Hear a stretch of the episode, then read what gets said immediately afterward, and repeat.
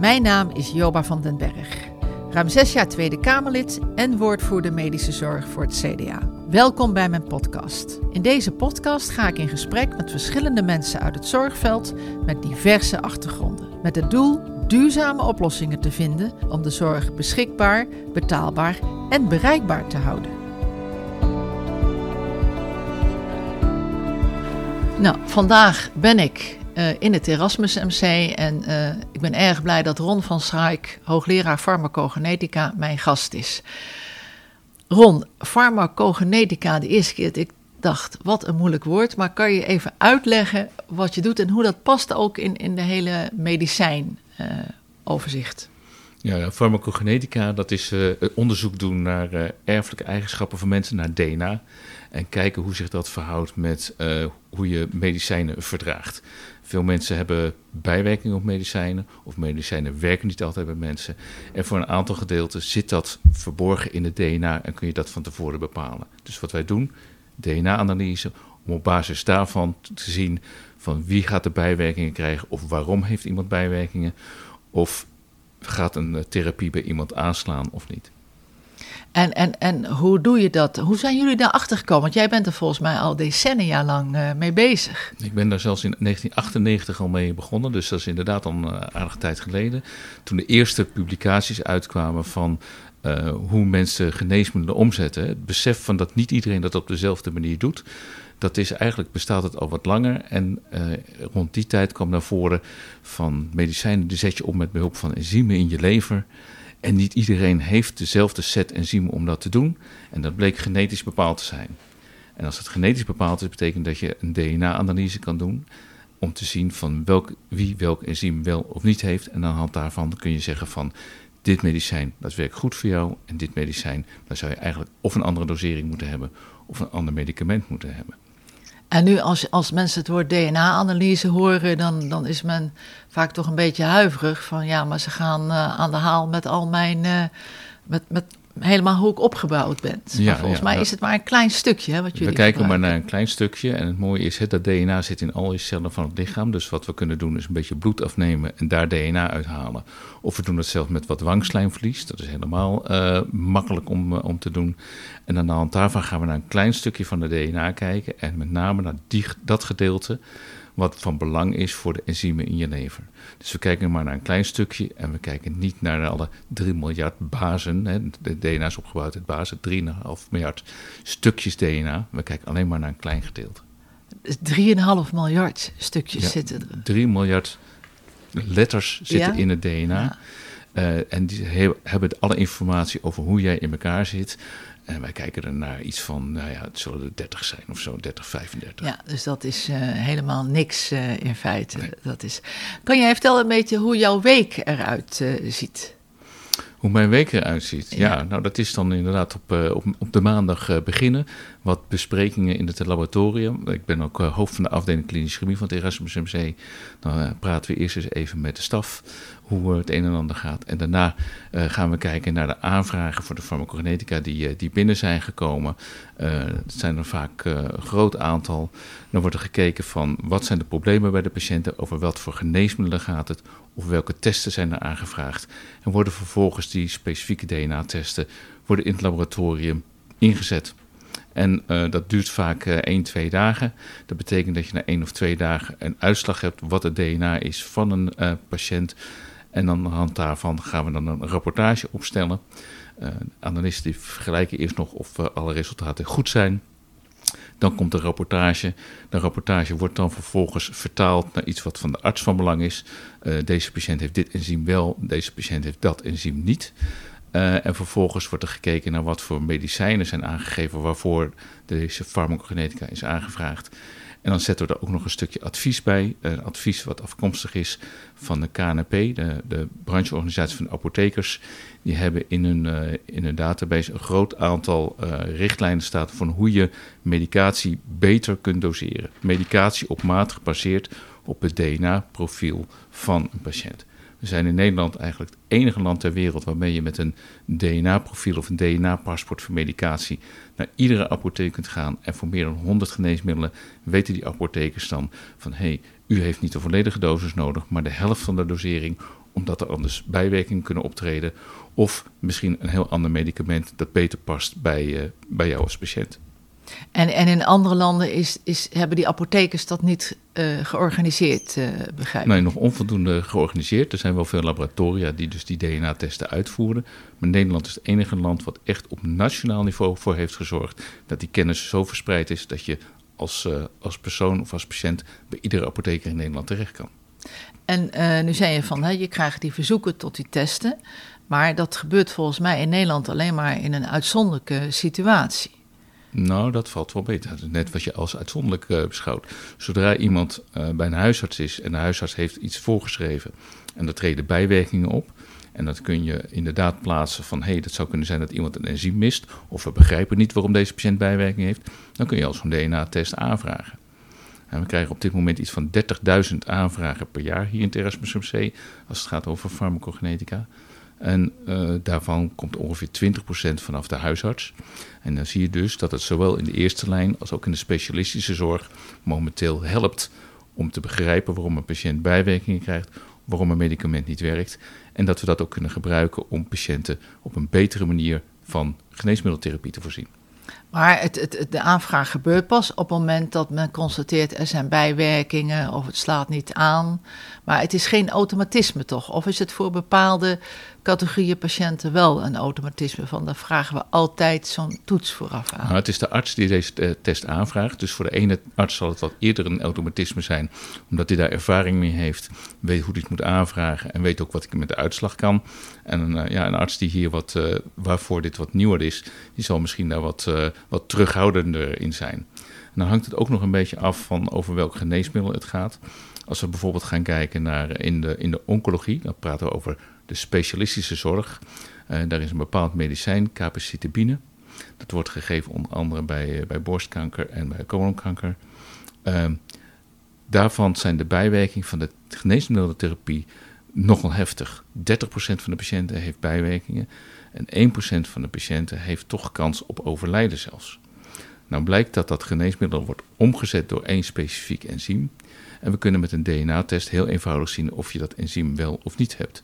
Heb je het enzym niet, dan ga je het geneesmiddel veel te veel omzetten naar stoffen die zo actief zijn dat je daar inderdaad die bijwerkingen van krijgt. En wat we dus nu hebben gedaan in Nederland, ze hebben gezegd dat iedereen die dat capecitabine krijgt, gaan we van tevoren dat DNA-testje doen. Dat is een farmacogenetische test, maar op één enzym. En op basis daarvan passen we de dosering aan. En dat is in Nederland dus nu standard of care. Niemand krijgt in Nederland meer capecitabine als niet eerst die DNA-test is gedaan. Dus daar hebben we het over iets wat het echt al van tevoren wordt gedaan voordat je inderdaad met de therapie start. Hoe is dat? Want jij hebt volgens mij ook verschillende internationale contacten. Zeker van als je onderzoek doet, dan wordt dat ook natuurlijk internationaal gedeeld, maar ook commentaren op elkaar geleverd. Kan je daar wat over vertellen? Vooral ook omdat je al 25 jaar toch eraan werkt om dit ook op de kaart te krijgen. Ja, internationaal begint dit ook steeds meer vorm te krijgen. In Europa, in Amerika zijn diverse laboratoria hier inderdaad ook mee bezig.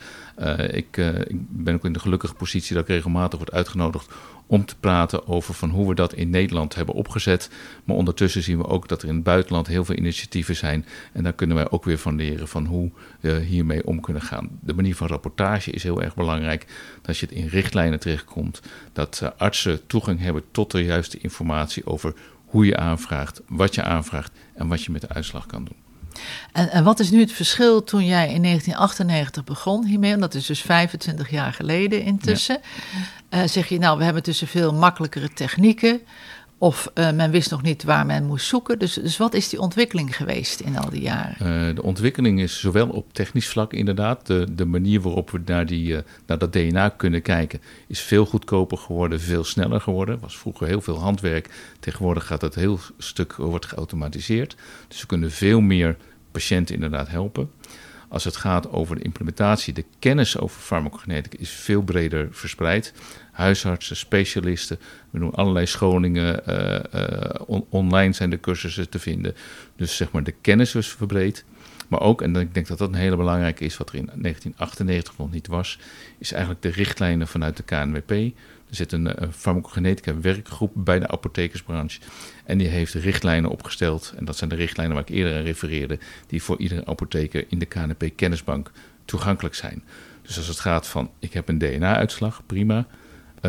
Wat kan ik ermee? Dan kan je dus bij een apotheker terecht. En ik denk dat dat een hele grote ontwikkeling was die we in het begin niet hadden. Dat is... En... Als jij dan kijkt, hè, want ik heb het iedere keer over de 3B's, hè, de zorg beschikbaar, bereikbaar en betaalbaar houden. Maar jij zegt van nou, we krijgen dus die aanvraag in dat ene geval van dat borstkankermedicijn nu vooraf. Maar in heel veel gevallen pas op het moment dat er dus bijwerkingen zijn geconstateerd. Of dat zich, hoe kan het nou dat iets niet goed werkt bij die patiënt? En dan hoor ik dat bijvoorbeeld bij GGZ-patiënten... dat er best toe kan leiden dat men 2 of 3 verschillende medicijnen heeft gehad... en met alle ellende van dien, zeg ik maar... voordat men bij het goede medicijn komt. Ja, dat is een beetje afhankelijk, denk ik, van de hulpverlener die daarachter zit. De richtlijn van de NHG is eigenlijk ook met name aan de huisartsen... praat ik over de eerste lijn. He, begin nou gewoon met je eerste keus antidepressieven bijvoorbeeld... En op het moment dat je daar dan ziet dat iemand toch bijwerkingen heeft... of dat de medicijn niet werkt, overweeg dan of je een farmacogenetische test gaat inzetten. Dus dat is heel voorzichtig geformuleerd. Maar ik denk, ben er wel heel trots op dat het wel op die manier in de richtlijn staat. Dat huisartsen ook op deze manier toegang hebben tot de farmacogenetica... en dus ook de patiënt toegang heeft tot farmacogenetica. En dan zal de ene arts misschien eerst 2 of 3 middelen gebruiken... voordat hij gaat denken van, hé, ik ga een farmacogenetische test inzetten. En de ander zal dat wat eerder doen. En het mooiste denk ik vanuit de patiënt zal misschien zijn van hoe eerder hoe beter. Maar nogmaals, als je het gaat over betaalbaarheid ook van zorg, denk ik dat het prima is. Start met het eerste keusmiddel. Op het moment dat dat problemen geeft, overweeg dan inderdaad als arts of patiënt in samenspraak hopelijk van of je dan een DNA-test wil gaan doen. Dat is... Jij hebt me ook wel eens een keer wat verteld over bepaalde medicatie. Dat je zegt van ja, als je vooraf die test zou kunnen doen... dan kan je ook goed bepalen van of die mensen tegen het medicijn kunnen. En dat er nog enorme prijsverschillen ook tussen medicijnen zijn. Waardoor je eigenlijk het heel snel ook zou terugverdienen... als je wel die test zou doen. Ja, er zijn gelukkig ook iedere keer ook een soort haalbaarheidsstudies gedaan. Het enzym waar ik het eerder over had in verband met de capecitabine... hebben we vastgesteld dat het zelfs goedkoper is om een DNA-test te doen. Als dat je dat niet gaat doen, want je hebt kans op complicaties... worden patiënten dan weer vervolgens weer opgenomen. Dus daar is het voor één specifiek DNA-onderzoek... en één bepaald medicijn goed uitgezocht. Als je het hebt over de antidepressiva... daarvan zijn er aanwijzingen dat het ontzettend kostenbesparend zou zijn... Juist ook omdat de mensen die lijden aan depressiviteit... als je die eerder op de juiste dosering van antidepressieven hebt... kunnen ze ook weer eerder terugkeren in de maatschappij. Dat zijn allemaal kosten die eigenlijk tot nu toe niet echt zijn meegenomen... maar wat je eigenlijk wel mee zou moeten tellen. En in die zin denk ik dat het zich zeker terugbetaalt. En het stukje waar jij op doelt, dat is inderdaad in de cardiologie... is daar een heel duidelijk voorbeeld voor. Waarbij een goedkoper medicijn prima en veilig kan worden voorgeschreven... op het moment dat een DNA-test aangeeft van dat kan... en dat je eigenlijk alleen maar het duurdere middel voor zou moeten schrijven... op het moment dat de DNA-test zegt van... hé, dit is iemand die heeft toch een risico... dat het standaard, het goedkopere medicijn niet werkt... dus die zou je het duurdere middel moeten geven. Dat is dus goedkoop als het kan en duur als het moet. En dan praten we, als we in dit specifieke geval kijken... wel over een verschil van iets van €700 per jaar... Ja, dus dat is heel snel terugverdiend. Je hoeft geen economisch expert te zijn om te zien dat zich heel snel terugverdient. Ja. Ja. Ook al, omdat ik begrijp, de meeste mensen kunnen juist dat goedkope medicijn goed verdragen. Het is maar een beperkte groep die dus dat duurdere medicijn nodig heeft. Precies, en dan ga je dus goedkoop als het kan en duur als het moet. En die DNA-test kan daarbij helpen. En wat ik van jou begrepen is, als je eenmaal zo'n test doet...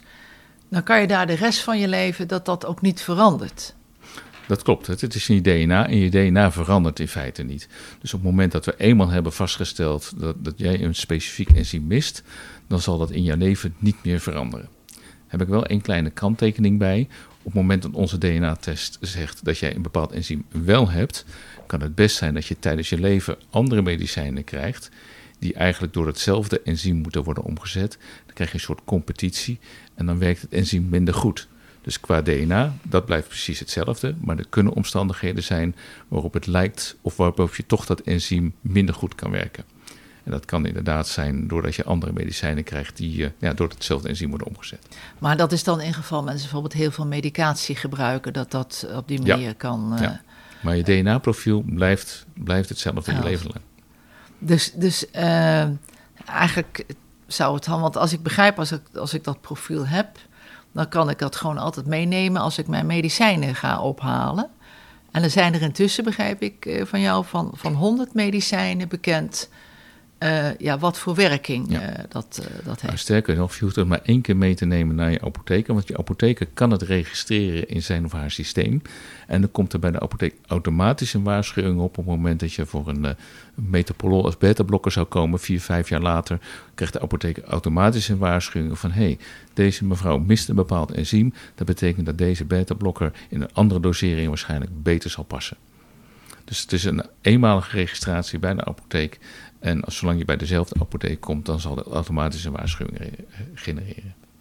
En zeg ik van dan zou het toch de ideale wereld zijn als iedereen al zo'n prikje heeft gehad. Of zie ik dat verkeerd? Als je dat is inderdaad mijn persoonlijke mening. Dat ik het eigenlijk vind dat we hebben inmiddels zoveel kennis en ervaring op dit gebied, dat medicatie op maat zou eigenlijk de standaard moeten zijn. Dus ik vind ook een beetje vanaf ethisch oogpunt van dat iedereen die dat wil, dat we dat voorop stellen, maar dat iedereen die dat wil, de mogelijkheid zou moeten hebben om zo'n DNA-paspoort voor medicatie te hebben. Om ervoor te zorgen dat op het moment dat je medicatie krijgt voorgeschreven, dat het op een zo veilig mogelijk en op zo goed mogelijk op de persoon afgestemd kan gebeuren. Ja, want voorkomt aan de ene kant toch bijwerkingen. Hè? Want dat kan je dan vooraf al zien van met dat enzym dan gaat dat gewoon mis. Maar het ook onnodig gebruik van medicijnen. Ook onnodig gebruik. En zeker de voorbeelden die je er straks al even noemde. Op het moment dat je bijvoorbeeld voor een antidepressivum, dat wordt toch vaak... duurt toch vaak iets van 4 tot 6 weken voordat je kunt zien of het wel werkt. En dan bij een aantal mensen werkt het toch niet. Dan moet je weer gaan switchen naar een ander antidepressivum. Als je pech hebt, werkt dat ook niet. Moet je nog een keer naar een derde en vierde. We hebben patiënten die iets van 6, 7 antidepressiva hebben geprobeerd. En dat is wel zonde, want het is iedere keer trial and error. En wat wij dus in feite doen, is op basis van je DNA-profiel zeggen van: dit is de beste keus, dit is waarschijnlijk de beste dosering. En dan voorkom je dus dat je eigenlijk heel veel medicijnen gebruikt. Wat onnodig is. Dus onnodig voor de patiënt, want die wil zo snel mogelijk goed geholpen worden. En het is ook onnodig eigenlijk voor de gezondheidszorg. En jij gaf net aan, van de aanvragen, de 30.000 aanvragen die jullie nu krijgen, is ongeveer 20% van de huisarts en 80% is dan van medische specialisten. Ziekenhuizen, En zijn dat ook bepaalde categorieën van je zegt van we kunnen eigenlijk wel zien, je noemde dat ene voorbeeld van dat borstkankermedicijn al, maar zijn er ook andere grote groepen waar je zegt van daar wordt het eigenlijk al veel massaler toegepast? Wat wij zien is dat met name inderdaad bij de antidepressiva dat daar heel veel behoefte aan is om daar extra tools in handen te krijgen om die patiënt goed te begeleiden. Dus de helft van onze aanvragen hebben te maken met antidepressiva. Dat komt omdat het gewoon lastig in te stellen is. Het duurt 4 tot 6 weken voordat je ziet of een medicijn werkt. Soms moet je nog weer gaan wisselen. Dus dat heeft, als je daar additionele gereedschappen voor heb om dat sneller op het juiste middel en de juiste dosering te hebben, dan vinden we en merken we ook dat ontzettend de healthcare professional helpt en dus de patiënt. En 50%, dat is een hele grote groep, 50% die antidepressiva. En die andere 50%, kan je die ook nog in groepen opdelen? We zien heel veel aanvragen als het gaat over in de cardiologie en de neurologie. Dat middel is clopidogrel. Dat zorgt ervoor dat je bloedplaatjes niet gaan klonteren. Wordt anderen voorgeschreven naar een hartinfarct of naar een beroerte. Dat medicijn dat moet worden geactiveerd in je lichaam, in de lever weer. Er is ook een specifiek enzym voor. Als je qua genetica, qua je DNA, dat enzym mist, kun je dat minder goed activeren. En heb je veel grotere kans op opnieuw een beroerte of opnieuw een hartinfarct. En we zien dat de ontzettend grote toename op dit moment is van aanvragen van dat specifieke enzym. Dat enzym dat heet dan het cytochroom 2C19. en clopidogrel. Die aanvragen zien we ontzettend toenemen op dit moment. En dan gebeurt in dit geval, wordt alleen dat ene enzym getest? Of wordt er altijd een klein groepje getest dat je zegt van nou, dan heb ik de meeste medicatie wel te pakken? Ja, we zien eigenlijk twee stromingen.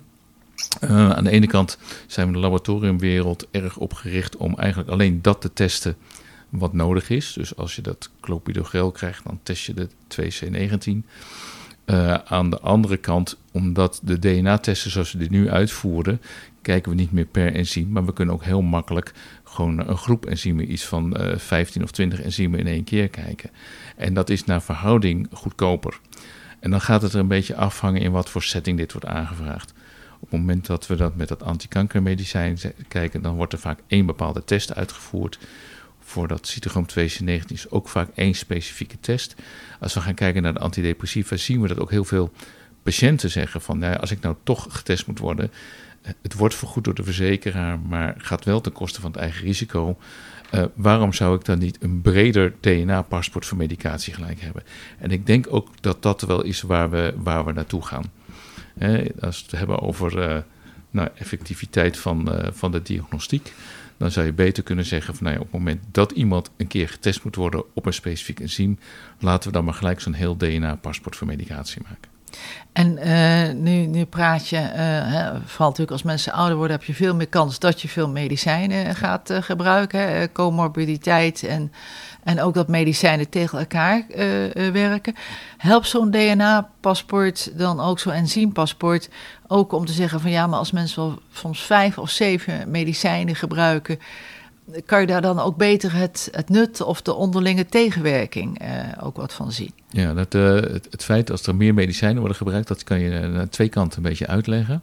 De ene kant is hoe meer medicijnen worden gebruikt, hoe groter de kans is dat DNA-paspoort van nut is.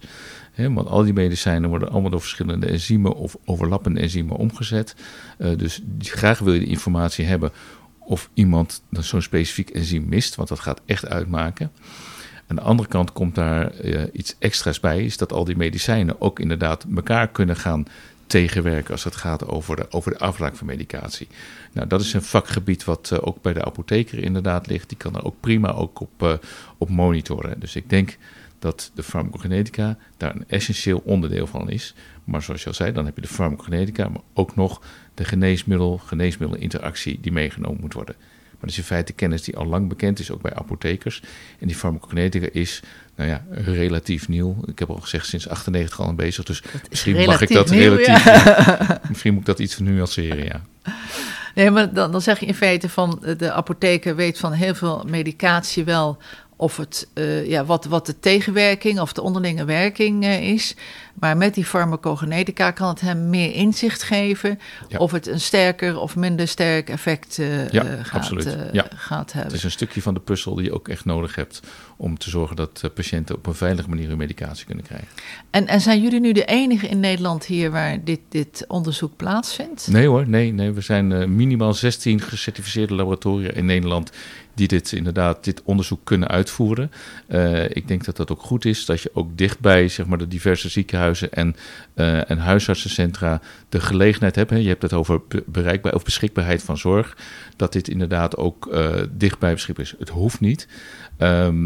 Maar ik denk dat het... we zijn gelukkig niet de enige die dat doen. We hebben ook wel een netwerk gevormd om te zorgen van dat we wel ten eerste allemaal op dezelfde manier doen. Dus dat ze in Nederland allemaal op dezelfde manier die DNA-analyse doen. Dat je ook dezelfde rapportage krijgt. Dat hebben we geregeld via de KNP, gelukkig. En voor de rest gaan we ook ervoor zorgen dat we dat op een effectieve manier doen. Dus we zoeken aan de andere kant ook wel de samenwerking op. Zoals ik heb gezegd, met dat capecitabine en antikankermedicijn wil je zo snel mogelijk hebben. Als het gaat over die clopidogrel, dan wordt eigenlijk van tevoren wordt dat nu aangevraagd. En je wil die patiënt er zo snel mogelijk eigenlijk wil je die uitslag hebben. Dus dat is logisch dat dat eigenlijk veel meer lokaal gebeurt. Terwijl de wat ingewikkeldere enzymbepalingen, die komen dan vaak toch nog naar het Erasmus MC toe. Nee. Heb jij nog een uitsmijter, zoals ze dat noemen? Wat zou jij mensen mee willen geven? Of op dit terrein, dat je zegt, wat zou er wat jou betreft moeten gebeuren? Nou, in ieder geval de discussie dat van het hebben van een DNA-paspoort voor medicatie, dat het eigenlijk in het huidige tijdperk waar we nu zitten met al onze kennis en kunde, dat het eigenlijk wel iets is wat iedereen zou moeten hebben. Dus DNA-paspoort voor medicatie, ik vind dat iedereen die dat wil, dat die recht op zou moeten hebben om dat ook te krijgen. Nou ja, heel veel dank voor dit gesprek en we spreken elkaar vast weer op een ander moment. Dank u wel. Dank voor het luisteren naar mijn podcast. Ik hoop dat u het interessant vond. Heeft u zelf een onderwerp dat u graag met mij in een podcast wil bespreken? Neem dan graag contact met mij op via e-mail j.vdenberg@tweedekamer.nl.